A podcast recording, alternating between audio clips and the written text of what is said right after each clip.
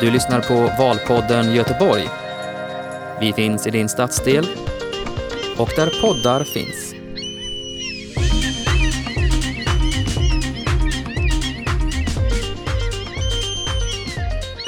Ja, välkommen! Du lyssnar på Valpodden Göteborg. Jag heter Gustav Nyqvist och jag befinner mig på Frölunda kulturhus tillsammans med min kollega Roden Bergenstein. Tjena Roden! Hallå där! Och du sitter här och är redo att, att intervjua nummer sju. Är det så? Eh, Av våra gruppledare? sex tror jag faktiskt. Ja, men sex, nummer sex är det. Ja. Ja. sex, ja. Ja. Vi har fyra kvar efter detta. Och då blir det Precis. tio t- tillsammans. ja, det är sista veckan vi är inne här på Valpodden Göteborg där vi alltså intervjuar alla gruppledare i kommunfullmäktige i Göteborg. Och eh, next på tur här har vi Axel Darvik som är gruppledare för Liberalerna. Jag gör så att jag lämnar över till dig Roden, så Ja, kör vi igång. Och då säger jag hej och välkommen Axel. Tack så mycket.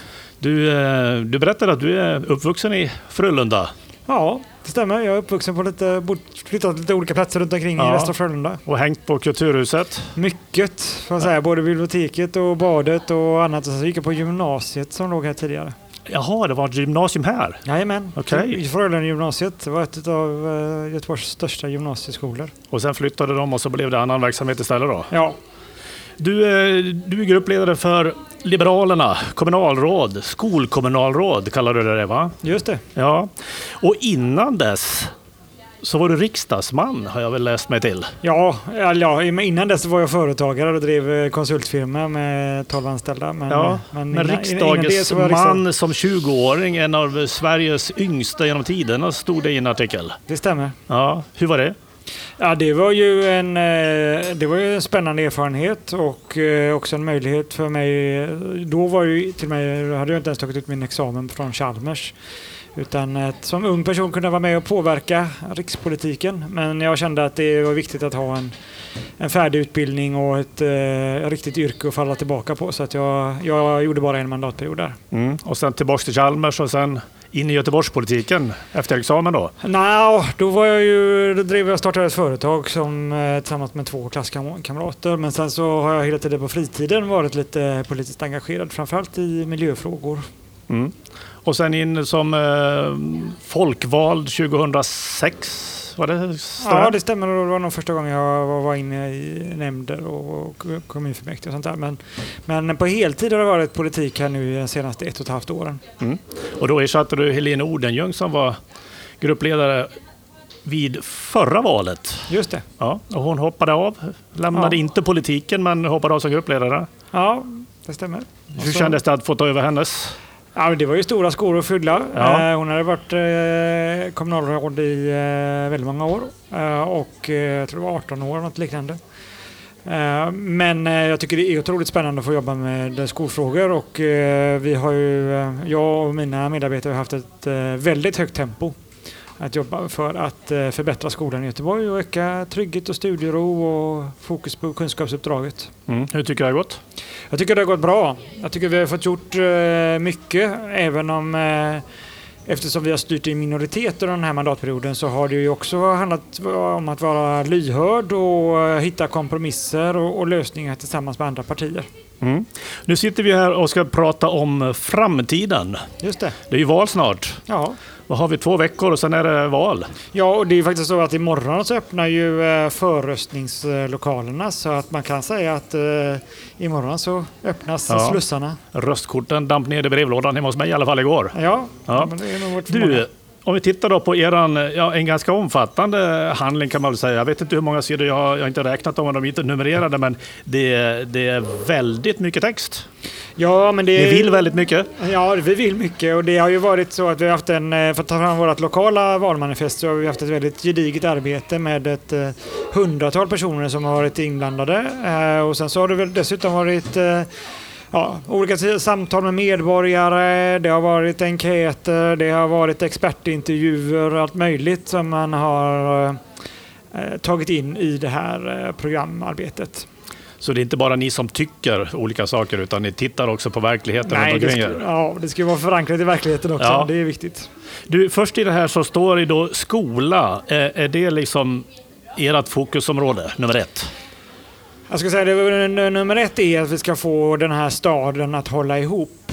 Att eh, de klyftor som vi har sett som finns, eh, att vi eh, lyckas åtgärda dem och att vi får till att vi får till ett samhällskontrakt att alla känner att de kan vara en del av Göteborgssamhället. Men, men som vi också säger, allting börjar med en bra skola. Det är grunden för väldigt, till lösningen på väldigt många av de problem som vi har i Göteborg. Mm, det skriver du inledningsvis också. Framtiden börjar i klassrummet. Ja. ja. Får jag citera då lite här? Då står det så här. Liberalerna i Göteborg vill se en skola där alla elever får möjlighet att utveckla sin fulla potential. Det ska finnas möjligheter att få extra stimulans för den som önskar det, men också omfattande insatser för de elever som behöver stöd och hjälp. Slutcitat. Det här kanske kan tyckas som en självklarhet, men, men är det inte det? Nej, det är det inte. Det har vi ju sett att eh, det här att ställa krav på eh, eleverna har under en lång tid varit något som man har tyckt har varit fult. Men vi menar tvärtom att det är att visa att man bryr sig om eleverna och, och eh, att skolans uppgift är att sedan ge den stöd och, eller ge det, det stöd och den stimulans som, som varje elev eh, behöver för att nå sin, sin fulla potential. Eh, och ibland blir det bara fokus på att man ska komma precis över målsnöret. Men vi tycker faktiskt också att det är viktigt att man, om man tycker att ett ämne är jättespännande och så vidare, att man ska få chansen att kunna få gå snabbare fram med det då och lära sig mer. Så att man inte tröttnar på skolan eller tycker att det blir tråkigt för att det inte blir några utmaningar. Mm. Och sen ska det naturligtvis finnas då trygghet. Även om skolan kan tyckas som en skola så är det en arbetsplats också. Ja, Barnen det, är ju där ganska lång tid. Ja, absolut, så är det ju. Och, och jag tror att om man ska lära sig någonting så är grunden till att börja med att det, blir, att det är ordning, att det är tryggt, att alla har studiero. Lyckas man inte lägga den grunden eh, om hur man egentligen beter sig mot varandra och att man inte får kalla varandra fula saker och sånt där. Ja, men då, då spelar det liksom ingen roll vad man gör för andra typer av pedagogiska grepp för då, då kommer all energi bara pysa ut ur verksamheten om det, vi har massa problem med mobbing, trakasserier, konflikter och så vidare. Eh, så det är superviktigt att det där fungerar och där, där har en del skolor haft eh, allvarliga problem. Eh, och det försöker vi ju verkligen se till att, att åtgärda här nu då. Mm. Sen skriver ni också att skolan ska fylla sitt kompensatoriska uppdrag genom att skolor i utsatta områden med stora integrationsutmaningar har en hög andel behöriga lärare. Eh, är det inte så idag? Nej, vi har haft eh, svårare att locka eh, lärare till eh, de utsatta förorterna. Och det måste man nog vara ärlig också och säga det att, att eh, lära eh, barn och ungdomar som inte har svenska språket med sig eh, och i vissa fall kanske heller inte kommer från studievana hem där föräldrarna kan, kan stötta eller ja, och ibland faktiskt också har problem med hur man uppför sig eh, mot, mot andra barn och mot vuxna. Ja, det är ett tyngre jobb eh, än att eh, ta hand om, om eh, välartade elever som har bra support hemifrån. Och då måste det finnas eh, mer tid för de lärarna att göra sitt jobb. Det måste finnas en, en frihet att eh, kunna planera och ta hand om, om andra saker som inte bara handlar om, om eh, lektionerna som, eh, men också att man har ja, kanske en större ersättning eller ja, på andra sätt så att säga, har bra arbetsvillkor. Och då behöver vi ha en högre elevpeng totalt sett för de skolorna som, som har de här utmaningarna. Mm. Hur har det gått då sen ni kom till, till makten för, för fyra år sedan? Har det, har det skett några förbättringar? Ja, det tycker jag. Vi ser ju eh, tydliga förbättringar av kunskapsresultaten i, eh, i Göteborg, att de, eh, att de går uppåt. Eh, framförallt så har vi brutit den nedåtgående trenden som har varit un, under flera år. Eh, men vi ser också tydliga tecken till, till förbättringar under mandatperioden. Sen har det varit en pandemi och det har varit utmanande att eh, få till all undervisning under, under de eh, två åren. Men jag tycker också att väldigt många lärare och rektorer har gjort ett fantastiskt jobb i att försöka ställa om och göra sitt yttersta för att ändå ja, möta den utmaningen. Vilka insatser då förutom lärare har, har tillkommit så att säga? Ja, vi har gjort olika saker. Dels så har vi ju sett till att försöka avlasta lärare så att de kan fokusera på kunskapsuppdraget och då har det ju varit att eh, ta in eh, något som vi kallar heltidsmentorer som kan ta hand om det här lite sociala arbetet på skolan och avlasta när det kanske handlar i kontakt med socialtjänsten eller ta hand om stökiga elever och så vidare så att inte det förstör för alla andra på, på lektionen. Eh, det har varit att satsa på särskilda undervisningsgrupper som eh, är en typ av mindre då grupper där man kan få eh, specialundervisning i, för de elever som kanske har svårt att, att vara i en, i en stor grupp.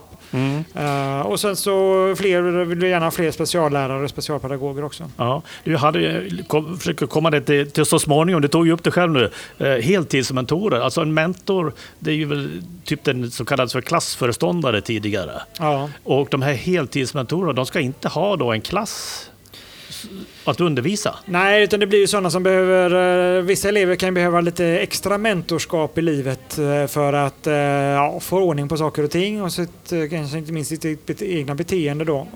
Och här har vi sett att det framgångsrikt har funkat på de, de skolor som varit med i den här pilotsatsningen. För, och samtidigt så blir det ju då att inte de andra eleverna i, i klassen blir, blir drabbade när när en lärare behöver ta hand om ett eller två eh, väldigt stökiga elever. Då.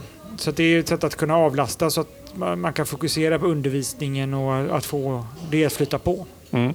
Nu, ni ska, eh, vill ju ha fler behöriga lärare och jag har läst mig till att eh, rikssnittet är 71 procent och i Göteborg är det 73 procent. Mm. Jag antar att målet är väl 100 procent, men, men hur ska ni locka behöriga lärare? Eh, jag tycker att vi, dels är det naturligtvis att vi ska vara en riktigt attraktiv arbetsgivare och det är väl något som jag ser framför mig här nu att det kommer att vara en av mina viktigaste uppgifter om jag får fortsätta i, i fyra år till är att vi ska se till att vi ska locka de absolut bästa lärarna i landet till, till Göteborg. Men då krävs det ju att man känner att man kan utvecklas i sitt arbete, med, eh, till, till, utmanas och, och få, få stöttning i både den personliga och den professionella utvecklingen. Att man eh, möter, eh, att man jobbar som ett team på skolan tillsammans, lärarna i ett kollegium med en, en tydlig verksamhetsidé och ett tydligt mål för, vad man vill göra. Inte att varje lärare måste klara sig själv utan att man faktiskt får bra stöttning av både sin rektor och sina kollegor och att man, man utvecklar verksamheten tillsammans. Mm. Eh, så det tror jag är väldigt viktigt. Men sedan så också skulle jag gärna se fler eh, personer som byter till läraryrket mitt i karriären.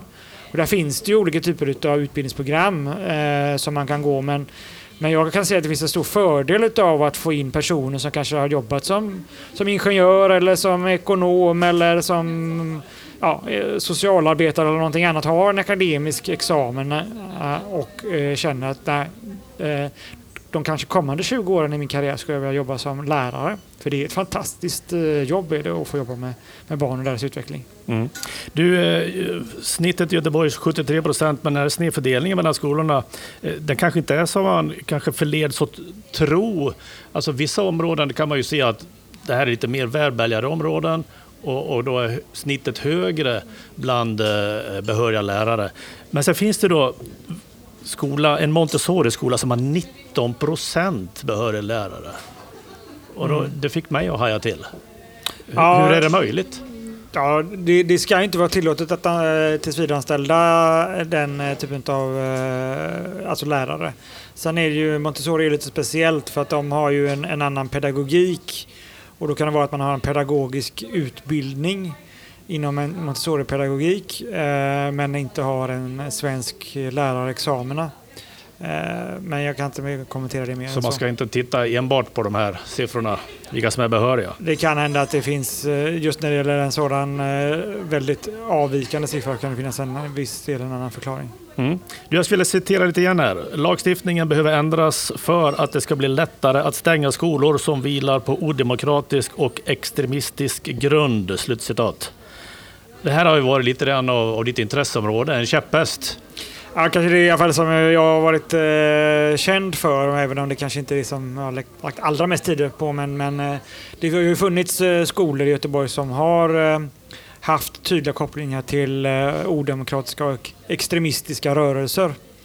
Uh, och det tycker jag är högst olämpligt att de bedriver skolor i Göteborg för det bidrar till parallellsamhällen och uh, att man upprätthåller ja, parallella rättssystem i slutändan också. Där, där barn så att säga skiljs från, eh, från det svenska samhället och det, det motverkar integrationen och det, det, tycker jag är otroligt allvarligt. Mm. Hur ska man komma till rätta med det här inför framtiden då? Ja, det... Finns det vägar att, att gå?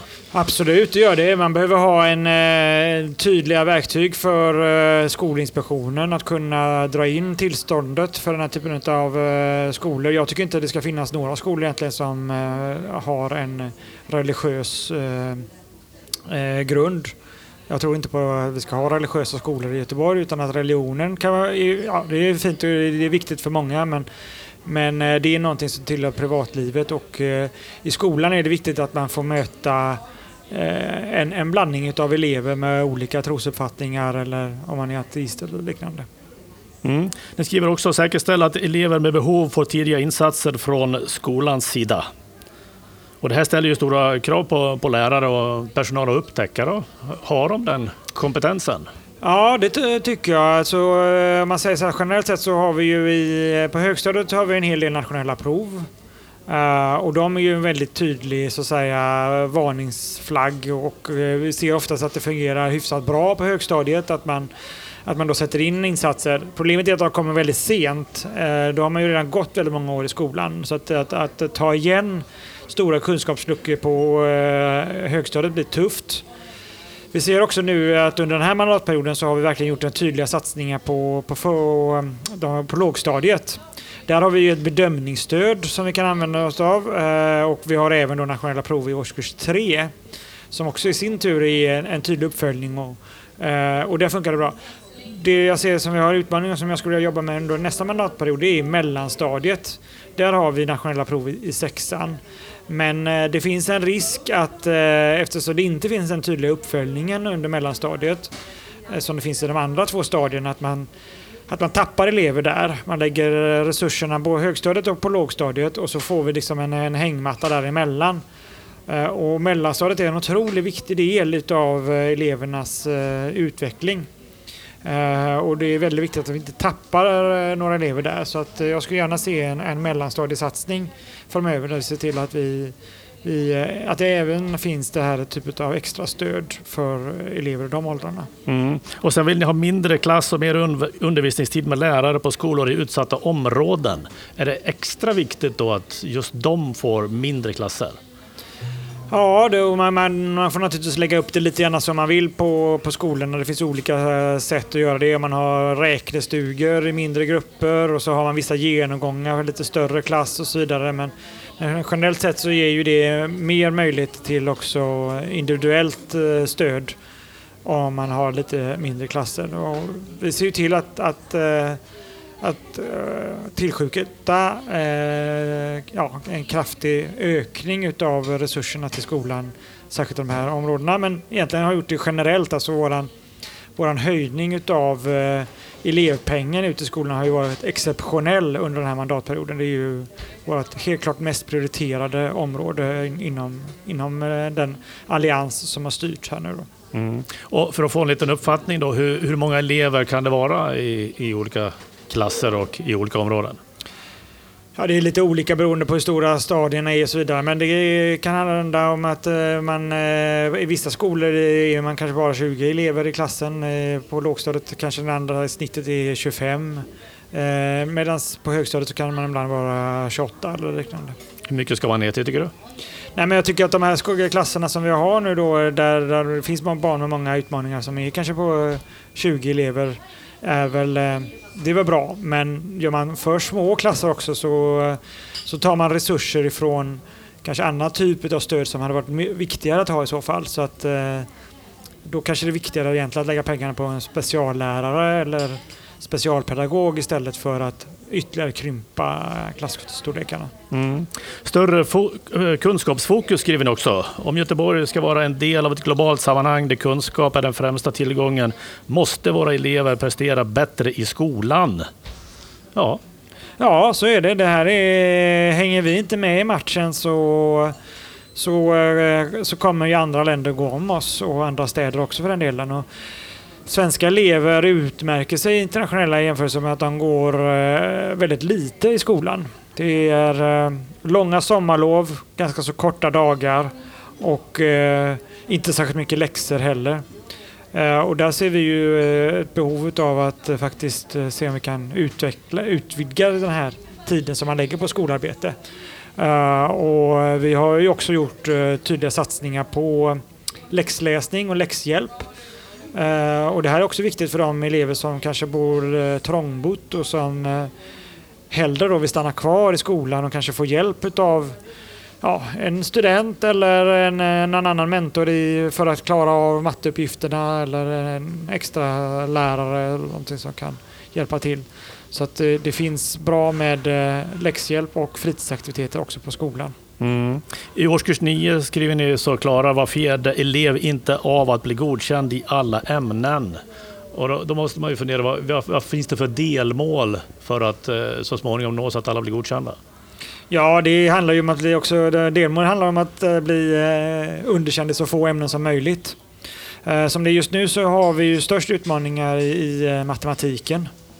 Eh, det är det ämne som gör att eh, flest blir underkända då, i förhållande till eh, kunskapsmålen.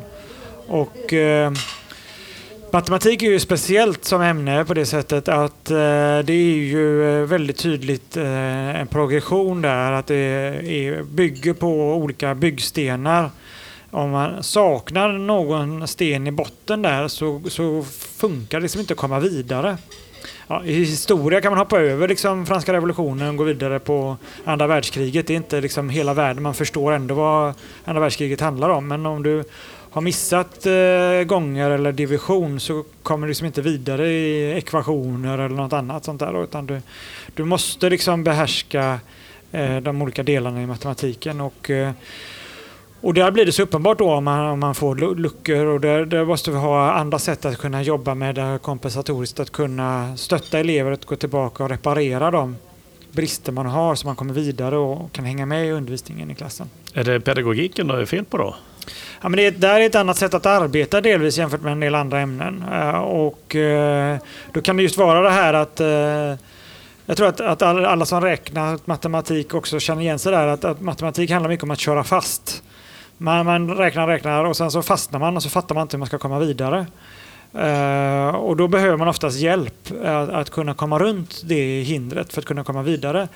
En del elever fastnar tyvärr alltså nästan hela livet och, och, och får dåligt självförtroende då i, i det här ämnet. Uh, men det, där är det en, en delvis en annan eh, pedagogik än vad kanske ja, läsning eller skrivning eller, eller någon av de andra ämnena.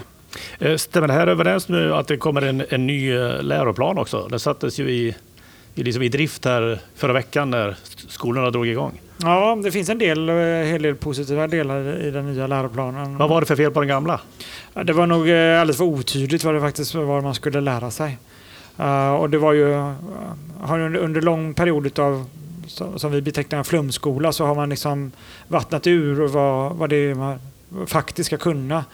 Och nu, nu kommer vi tillbaka lite grann med att man måste också ha faktakunskaper för att kunna sedan kunna analysera och dra slutsatser och sådana saker. Man kan liksom inte börja analysarbetet eh, utan att ha någon fakta i, i målet för då, då blir det mer eh, flum och ja, spekulationer. Så du är lite kritisk mot Jan Björklund då, som var utbildningsminister när den förra Ja, men han tog, tog väl, togs i drift? Ja, men alltså, han eh, vände väl om kursen, men, men det betyder inte att han eh, kom i mål, utan att här finns det fortsatt ett, ett arbete att göra. Och, eh, bra kursplaner innebär ju också en, en tydlig hjälp för, för lärare. Bra läromedel är också en väldigt bra hjälp för lärare.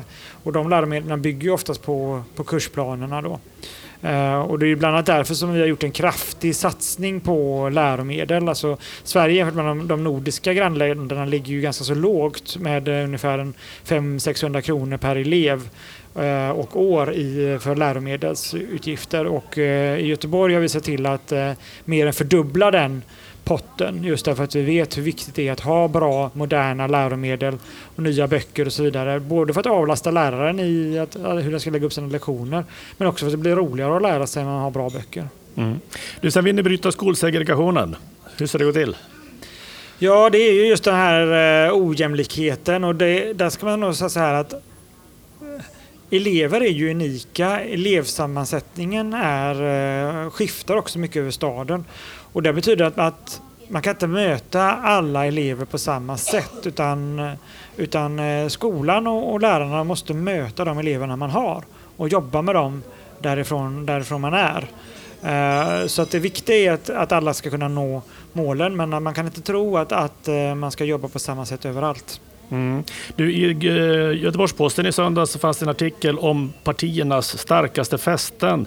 Och där var det då en kvinna i Gårdsten som citat, riktar, eh, det står så här, riktar en kvinna en känga åt politikerna. Tidigare kunde jag söka en skola utanför Gårdsten och då hade mina barn lika mycket rättighet att komma in på skolorna i stan. Men nu är det inte så längre utan det är närhetsprincipen som gäller. Slutcitat. Känner du igen det där? Ja, alltså närhetsprincipen har nog gällt hela tiden. Däremot så är det så att eh, tidigare så fanns det fler lediga platser i, eh, i de centrala skolorna. Nu är det ju så att vi har haft en tydlig trend under eh, ett antal år att eh, föräldrar i de nordöstra stadsdelarna som engagerar sina barns utveckling, de, de vill inte gå i skolorna där. De, de vill gå i, i mer centrala skolor eller i, i skolor i eh, friskolor i centrum. Uh, så vi har haft ett utflöde av elever därifrån. Uh, och uh, det är ju en tydlig signal om att vi måste kämpa hårdare för att höja kvaliteten i den undervisning och de skolor som vi har i, i, i nordost. Och vissa av de här har gjort en fantastisk resa ska jag säga. Som har fått riktigt bra resultat och har en, en fantastisk pluggkultur också. Eh, men andra har en, eh, en större resa att göra och de som har lyckats har också blivit magnetskolor i, i våra förorter. Och eh, jag hoppas att de som fortfarande har en, en väg att vandra kan inspireras av dem. De framgångsrika skolorna som vi har. Så man ska inte höja antalet, eller öka antalet platser i centrala skolorna och eh, istället fokusera på att förbättra resultaten, eller förbättra skolorna i ytterområdena? Jag kan inte acceptera någonting annat än att alla skolor ska vara bra skolor och eh, jag är beredd att göra nästan vad som helst för, att vi ska nå dit. Eh, och eh, Därför gör vi också väldigt tydliga insatser när vi ser att en skola hamnar i problem.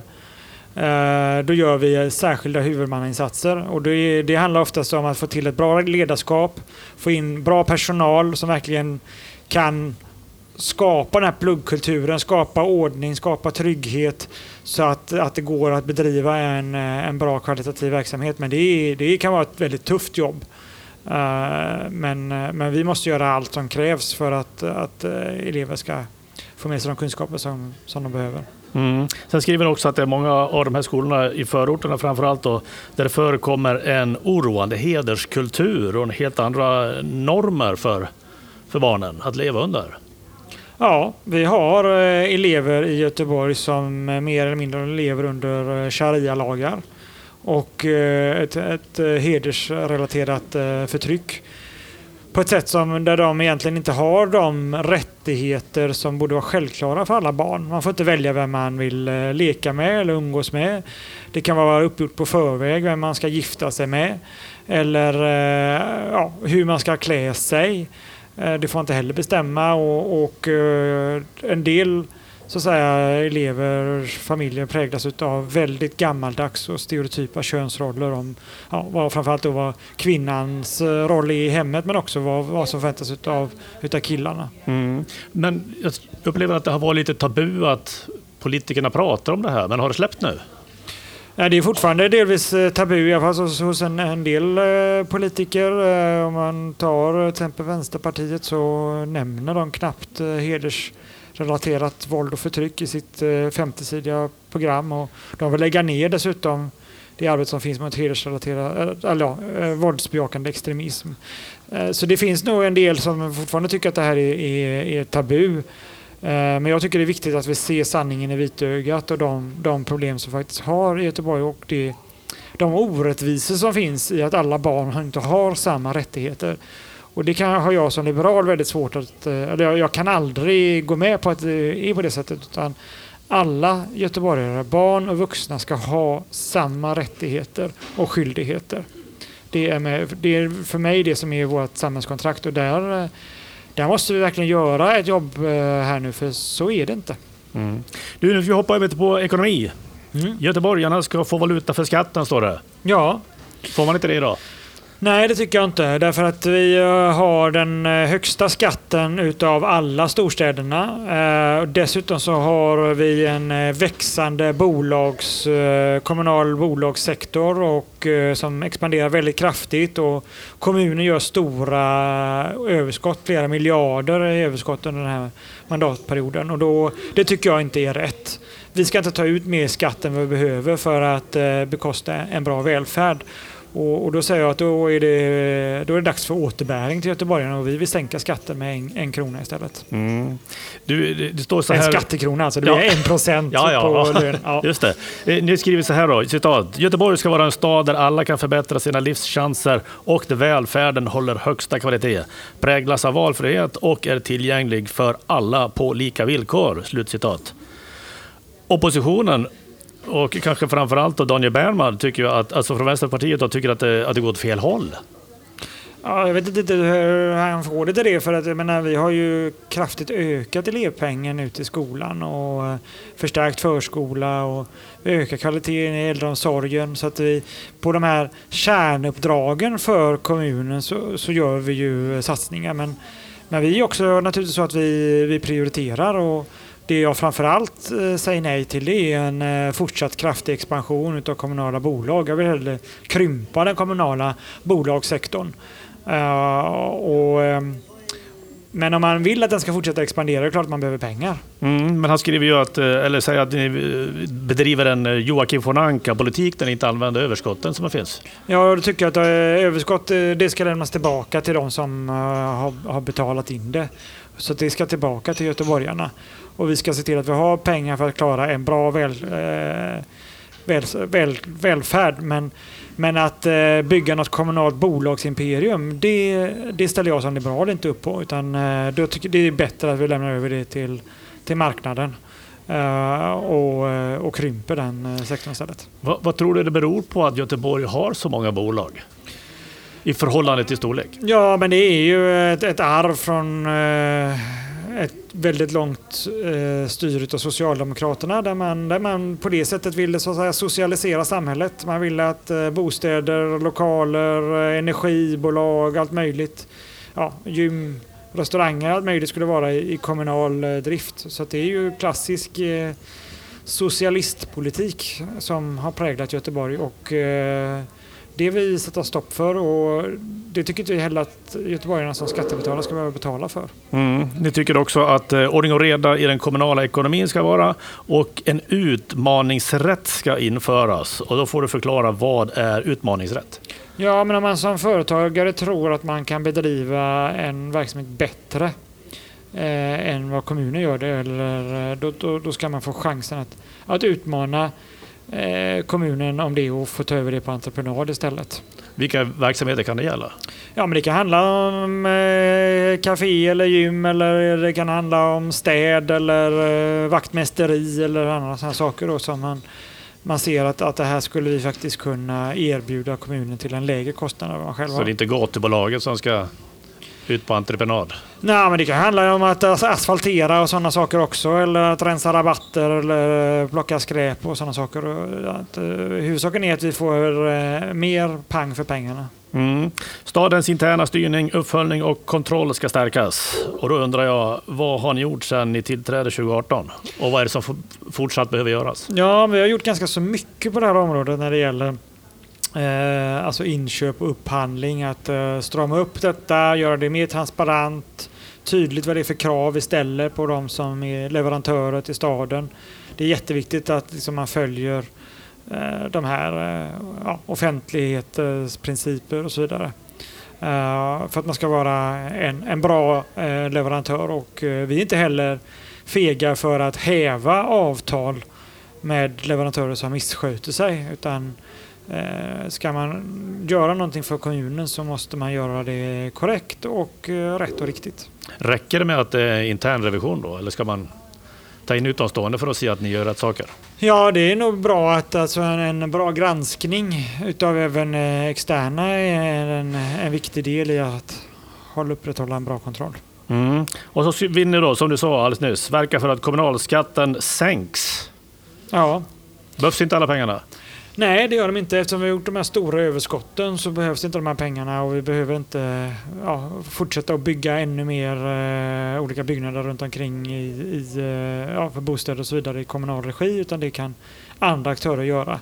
Och då kan vi istället göteborgarna få behålla betydligt mer pengar i plånboken. Vi ser ju nu att det här kanske blir ett, delvis ett plånboksval också. Väldigt många eh, vanliga löntagare ser ju nu hur, hur deras eh, hur ökade priser, hur eh, ökade elfakturor och så vidare äter stora hål i plånboken och då tycker jag att det är viktigt att vi kan visa att vi på ett sätt kan kompensera då dem att, att eh, få det lite större, ja, mer pengar i plånboken. Men också det här att, att det är något eh, för mig irriterande att, att en vanlig familj kan tjäna tusentals kronor på att flytta till Stockholm istället för att bo i Göteborg.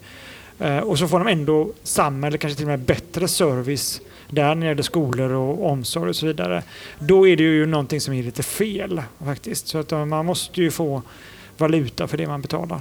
Men om det nu finns ett överskott och eh, Göteborgs stad får eh, en del av det här kommunala utjämningsbidraget, är det inte dags då att tacka nej till utjämningsbidraget istället ja, för att sänka skatten? Ja, vi får nästan inte något utjämningsbidrag men samtidigt så är det så utjämningsbidrag. Det lilla vi får nu det beror ju på att, man, ja, att det bor många här med, som inte har jobb och som går på socialbidrag och så vidare och som är nyanlända till Sverige. Men, men det där kompenseras ju dels att vi också har ett inflöde av personer med, med hög utbildning och ganska så höga löner och vi också tar emot eh, utländska eh, experter och ja, riktigt kvalificerad arbetskraft.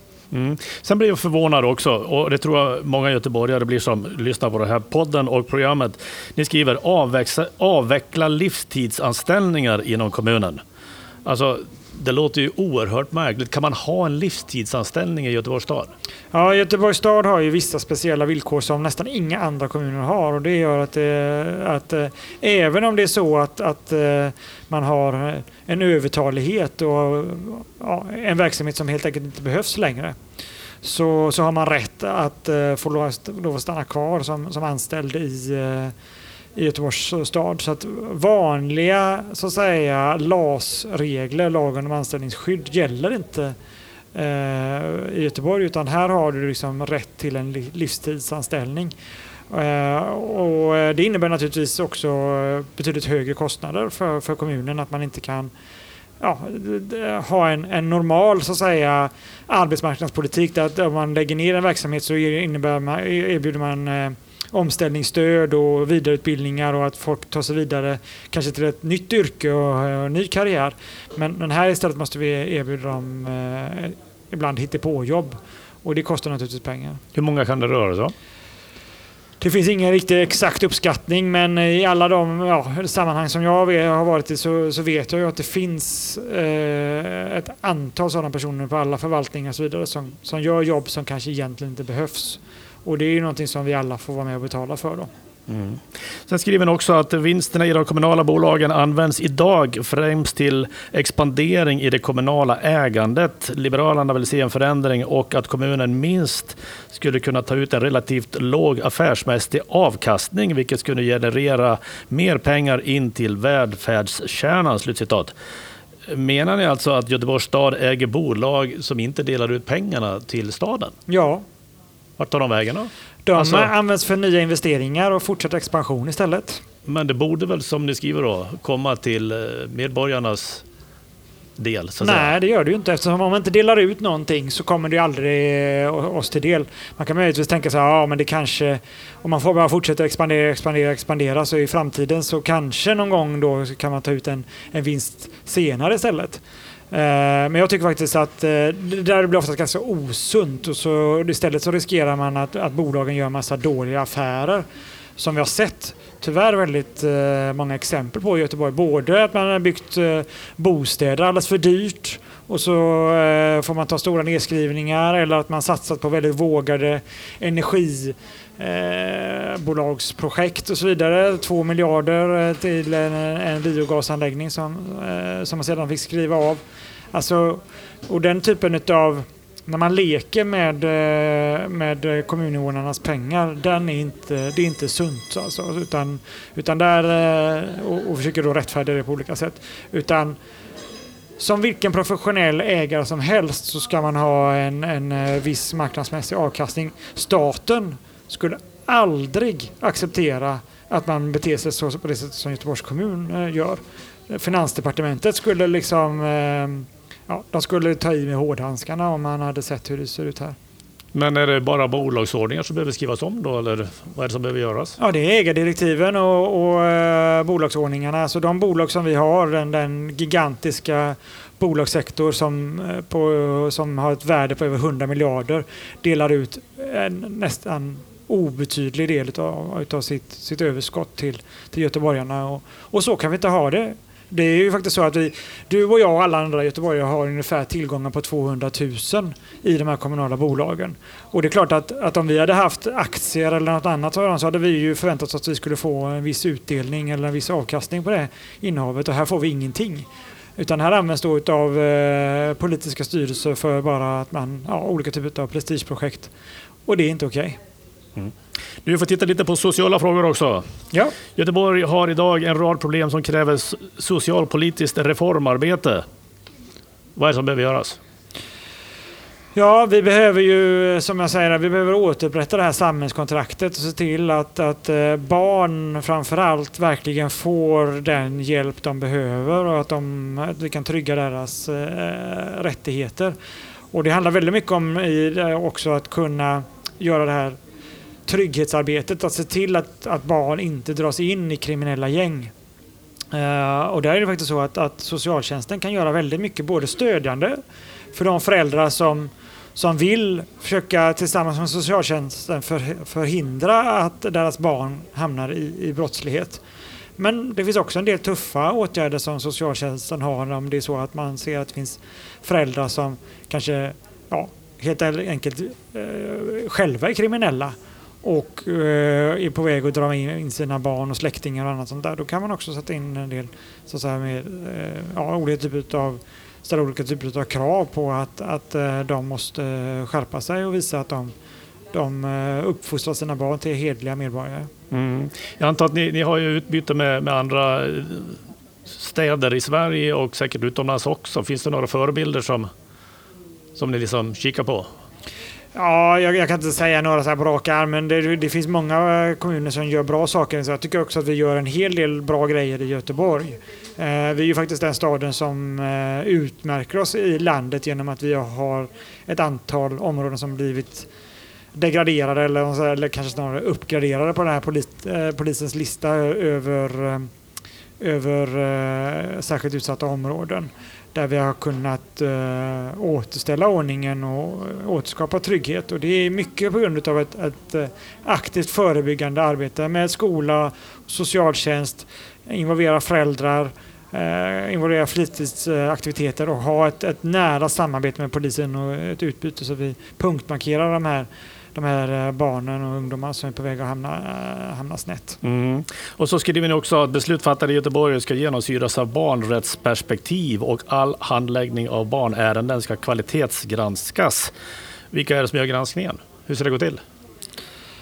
Ja, det är framförallt en intern kontroll som krävs. Att man eh, ser till att, att man tänker på barnets bästa och tänker på barnets rättigheter. Och det, det, I slutändan så, så är det ju många gånger de här sakerna som jag pratade om tidigare då. Och det, här, det är ju om hedersrelaterade frågor. Att man får lov att uh, bli kär i den man vill, att man får klä sig som man vill, att man, uh, att man uh, ja, får, får umgås med de kompisarna som man vill. Att man inte blir bortgift eller utsatt för andra typer av våld eller annat sånt där som är kopplat till till saker som, som går över, över liksom det som är våra mänskliga rättigheter. Mm. Tidiga insatser för att minska risken för kriminalitet. Socialtjänsten ska jobba förebyggande, men det får jag förstått att den inte kan göra, att den inte hinner det. Ja, men det finns nog mycket som man gör som är bra, men det, det är också mer som behöver göras. Vi, vi går ju fram med en typ av reform där vi ser att att här behöver vi också ha de riktigt skickliga eh, socialsekreterarna. Att jobba med barn och ungdomar är tufft och tungt. Uh, och vi vill ha en typ av först eh, socialsekreterare som kanske då får jobba mer uh, intensivt med vissa individer. Kan ha, behöva ha ett, liksom färre klienter och bra ersättning, bra arbetsvillkor för att verkligen se till att vi, vi vänder utvecklingen för de här, här individerna. För det är det är ändå så att det är en investering för framtiden. Lyckas vi rädda eh, barn ur eh, kriminella gäng eh, och inte dras in i det, då är det jättemycket vunnet. För att om vi inte lyckas där eh, i, i den här åldern när de dras in, då är det nästan hopplöst alltså. Då är det, det om man väl dras in i en kriminell eh, livsstil, då, då, då säger forskningen att då är det bara åldern egentligen man behöver komma upp i 35-40-årsåldern när man börjar bli lite mer kanske mogen och förnuftig och mer, ännu mer vuxen. Då kan man få folk att lämna den här. Eh, men om man, har man gått in där när man är 15-16 och, och sugits upp i detta, då är det, alltså det är nästan hopplöst att få ur de här killarna ur, ur de där gängen innan de ja, har då blivit en 10-15 år äldre. Då är det enda som funkar att bura in dem. Det, det är hårt att säga men det, det är faktiskt det, det, är så det, det, är så det ser ut. Alltså det, eh, och det kostar samhället ofantliga summor. Eh, och, och, eh, och därför så behövs det här förebyggande arbetet men också det här då mer tuffa eh, våldspreventiva eh, eller vålds eh, ja, preventiva arbetet då med, i samarbete med polisen och att vi samlar bevis tillsammans med dem och så vidare och, och så att vi kan lagföra och, och eh, få in dem i fängelse, de som ställer till det som mm. mest. Och sen har vi hört och läst om eh, hot och påtryckningar mot socialtjänstens personal.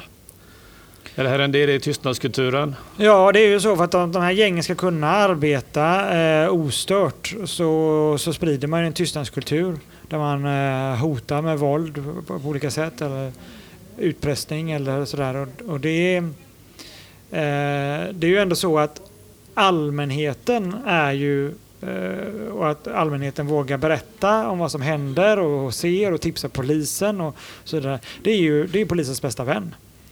Uh, så när man, själva definitionen med särskilt utsatta områden är ju att det, det, det finns en tystnadskultur, att allmänheten inte längre vågar samarbeta med, med polisen och, och eh, då, då befinner man sig på ett sluttande plan.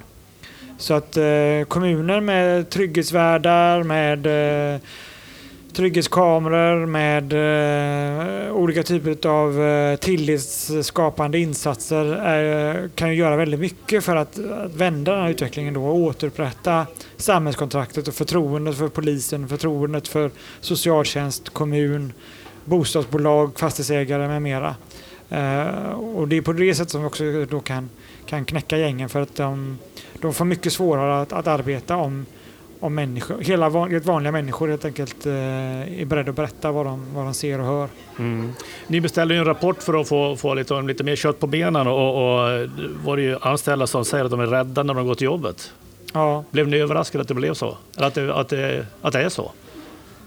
Nej, jag är inte överraskad, men det är klart att det, det, var viktigt att få fram och veta lite mer magnituden på detta och eh, hur det kan te sig för att eh, grunden i en rättsstat är ju att man känner sig trygg. Är man inte trygg så är man inte fri.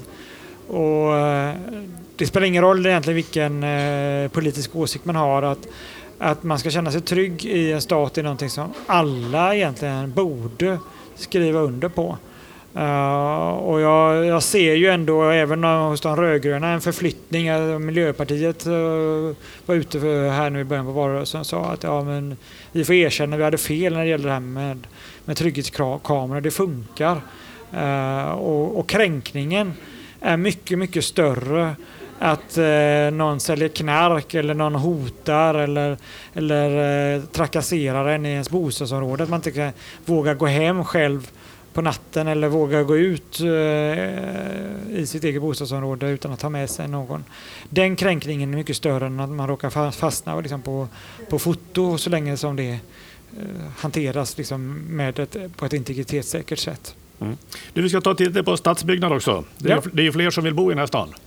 Ja, det finns fler som söker sig till Göteborg för att här finns ju möjligheter att få bra arbeten. Och ja. var, var, var ska de bo någonstans? Ja, det är därför vi måste se till att vi bygger nytt och det har vi ju verkligen gjort under den här mandatperioden. Vi har ju för första gången eh, på väldigt många år sett till att vi bygger mer bostäder än vad som ja, motsvarar befolkningsökningen. Så då har vi kunnat minska bostadsbristen under den här mandatperioden och det, det känner jag att jag är stolt över. Mm. Ni skriver ingenting i, i er uh, valmanifest om hur mycket det ska byggas. Det kanske var lite klokt med tanke på konjunkturen som ser ut att vända lite nu. Ja, jag tycker liksom att det viktigaste är ändå att ha målet att uh, utbudet ska liksom möta efterfrågan. Att det behöver byggas uh, ungefär så mycket som, som människor har behov utav. Eh, och eh, jag ser gärna att vi jobbar med att skapa vackra hus som eh, människor gillar och att vi skapar bra boenden som också ska, ger utrymme för en social gemenskap och en trivsel. För det är det där som människor verkligen gillar. Mm, ni vill förtäta också vad jag förstår? Ja, men det finns ju möjlighet att utnyttja en del obebyggd mark som där, där det ja, har billiga enkla transporter och kollektivtrafik och så vidare. Men ni sneglar lite på heden också va? Alltså våran syn på heden är väl eh, ändå eh, att eh, den framförallt ska vara en plats för, för rekreation och idrott och sport. Men eh, visst finns det väl vissa möjligheter att, eh, utveckla det. För att jag tycker det är synd att ett tillfälligt hotell tar upp en väldigt stor del av den här ytan. Och ja, de parkeringar som finns borde man kunna flytta under mark istället. Mm. Och, och ni skriver att många människor vill bo centralt, men, men liksom, hur centralt menar ni då? Alltså citykärnan är ju trots allt ganska begränsad, men var, var, går gränsen för centralt tycker du? Jo, men det är väl liksom i, i centrum därför att vi ser också att det ger ju ett utbud till en bättre service och, och sådär. Det kan ju till exempel handla om att vi kan bygga en hel del nya kontor på i vissa områden, gårdar och så vidare. bygger man en del höghus för, med nya kontorskomplex även på Lindholmen och sånt där. Och eh, Göteborgs centrumbebyggelse utmärker sig av att under eh, ganska så många år då på 60, 70, 80, 90-talet så konverterades bostäder till, till kontor istället. Och där skulle jag gärna se att det som en gång byggdes som bostäder kan omvandlas tillbaka till bostäder istället. Så att vi har eh, områden som ja, i, i, den centrala staden, att det, att det helt enkelt blir människor som bor där istället. Mm. Du, snabbt kast nu till kulturen. Vi har inte så många minuter kvar innan vi får lägga ner det här samtalet. Nej, men kulturen är viktig. Är kulturen är viktig. Den skriver så här, den liberala kulturpolitiken bestämmer inte vad som ska komma uttryck utan förbättrar förutsättningarna för det konstnärliga skapandet och strävar efter att varje enskild människa ges möjlighet att växa och bilda sig. Ja, det är väl uttrycket för ett klassiskt... Det är nästan lyrik eller? Ja, men det är, det är väl ett försök. Men det, det är ju en del av det här klassiska bildningsidealet. Vi tror ju på fri eh, konst och kultur och att eh, politiker ska hålla sig lite grann med armlängds avstånd. Eh, ja. Från detta. Och, och, men så, så införs det ju lite eller då, marknadshyror på vissa ställen. Eller överallt kanske till och med? Nej, vi har faktiskt ganska, också ganska utvecklat system med eh, alltså, hyressättning för kulturändamål. Och vi måste se till att, att uh, olika kulturverksamheter har bra villkor och förutsättningar att verka i stan. Därför att, eh, och kultur ska ju ändå se ganska så brett. Alltså det är ju allt ifrån eh, Håkan Hellström-konserter till eh, konstutställningar och ja, allting däremellan också så att säga. Och det kan vara målningar på fasader och, och sådär. och om man tänker det lite bredare så tror jag att vi alla egentligen är ju kulturkonsumenter på ett eller annat sätt. Eh, och eh, det här gör ju att det här berikar våra, vårt liv och att, att det finns ett brett utbud av kultur gör ju också att, att Göteborg blir en, en attraktiv stad för både de som bor här och de som kommer hit som besökare så att det finns många positiva följdeffekter av detta. Mm. Du, vet du vad? Nu är ju programtiden slut så tillvida att vi lämnar det här politiska programmet. Och så ska jag fråga, vad gör du fram till valet? Ja, men nu du har en liberal skjorta ja, på dig så tänker jag att du är lite i valrörelsen. jag kommer prata väldigt mycket med folk. Alltså, det finns en del som inte har bestämt sig än vad de ska rösta på. Uh, och då, uh, ja, då har jag gärna samtal med dem om ja, hur vi ser på saker och ting och ja, om det finns frågor jag kan svara på och sådär. Så, det, det kommer vara från eh, tidig morgon till sen kväll så blir det samtal, samtal, samtal. Var är ni någonstans? runt i olika stadsdelar och det, det finns på torg, vi är ute och knackar dörr, vi delar ut material. Ja, finns i Nordstan och kommer vara på scenen där lite grann. Så, så det är ett eh, ganska så blandat. Och så finns det något evenemang också som, som är Frihamnsdagarna. Just det. Kan du ta lite kort vad det är? Ja, men det är ju en, en typ av demokratifestival med olika eh, samtal och, och, debatter och diskussioner och sådana saker. Så att de som är lite extra intresserade av att följa lokalpolitik och även rikspolitik kan ju komma dit och, och lyssna vad det är för, ja, hur det rör sig helt enkelt i olika mm. frågor. Om du får ha spåkulan framför dig, hur ser det ut efter valet? Det är inte så långt fram nu.